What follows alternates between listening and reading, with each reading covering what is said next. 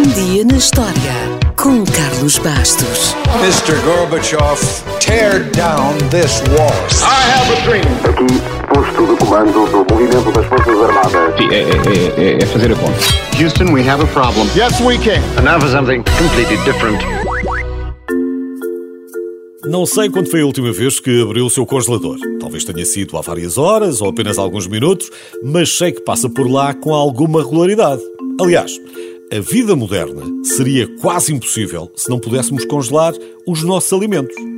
Até há cerca de 100 anos, a capacidade de preservar a comida através do frio só estava ao alcance dos esquimós. Mas tudo mudou a 6 de março de 1930, quando embalagens de comida congelada foram colocadas à venda pela primeira vez em 18 lojas no Massachusetts.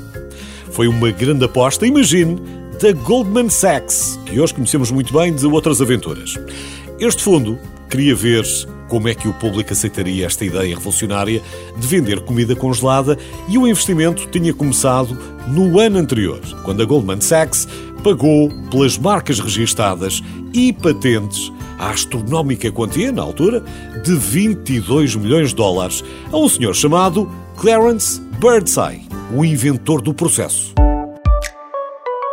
Clarence Birdseye nasceu em Nova York e interessou-se desde muito jovem pelas ciências naturais. Foi estudante de biologia, mas dois anos depois, incapaz de pagar as mensalidades da faculdade, desistiu.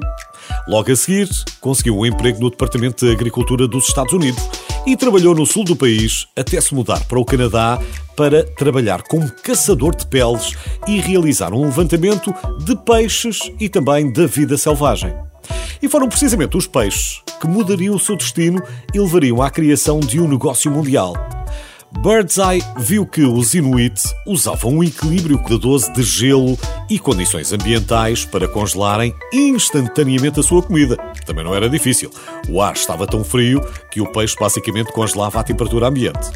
E quando o peixe descongelou, Birdseye ficou encantado por descobrir que ainda tinha um gosto muito bom. A diferença era que os alimentos congelados até à altura formavam lentamente cristais de gelo que destruíam as células e o sabor, enquanto os alimentos ultra congelados ou congelados rapidamente, não. Pensando que poderia adaptar os mesmos princípios a outros alimentos, como vegetais, por exemplo, Birdseye voltou aos Estados Unidos em 1917 com a ambição de desenvolver uma máquina que permitisse congelar rapidamente. Montou uma pequena fábrica e, cinco ou seis anos depois, já tinha experimentado o seu processo com carne de coelho, com caixas de doce e até com gelo seco. Mas os consumidores não se atreviam a experimentar os produtos e os caminhos de ferro e os outros das lojas, por sua vez, temiam ser responsabilizados se aquela comida deixasse as pessoas doentes.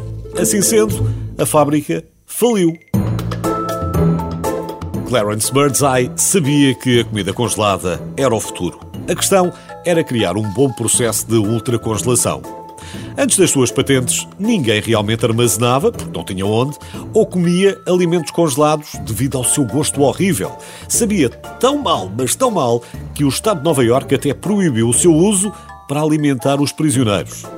Determinado, Birdseye criou imediatamente um novo processo e até um novo frigorífico que deu início à indústria de alimentos congelados.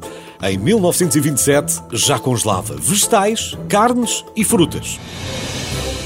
Mesmo depois de ter vendido os seus direitos à Goldman Sachs, o seu nome foi mantido como marca registada, mas dividida em duas palavras: Birds High. Depois das arcas congeladoras e das vitrines refrigeradas nas lojas, apareceram as carruagens frigoríficas e a distribuição nacional tornou-se uma realidade. Por seu lado, Birdseye tornou-se uma lenda. Hoje, os alimentos congelados são uma indústria multibilionária e a Birdseye é vendida em quase todo o mundo, mesmo que o nome possa ir mudando de país para país. Clarence Birdseye morreu aos 69 anos, era muito rico desde os seus 43, quando fez o negócio com o Goldman Sachs, mas nunca deixou de trabalhar e criar. Detinha quase 300 patentes, incluindo lâmpadas infravermelhas de aquecimento, um arpão sem recuo para capturar baleias e um método para remover a água dos alimentos. E tentou congelar quase tudo, desde ervilhas a brócolos, passando por baleias, tubarões ou jacarés. Porém, alguns produtos não caíram no goto dos consumidores. Vá lá saber-se porquê.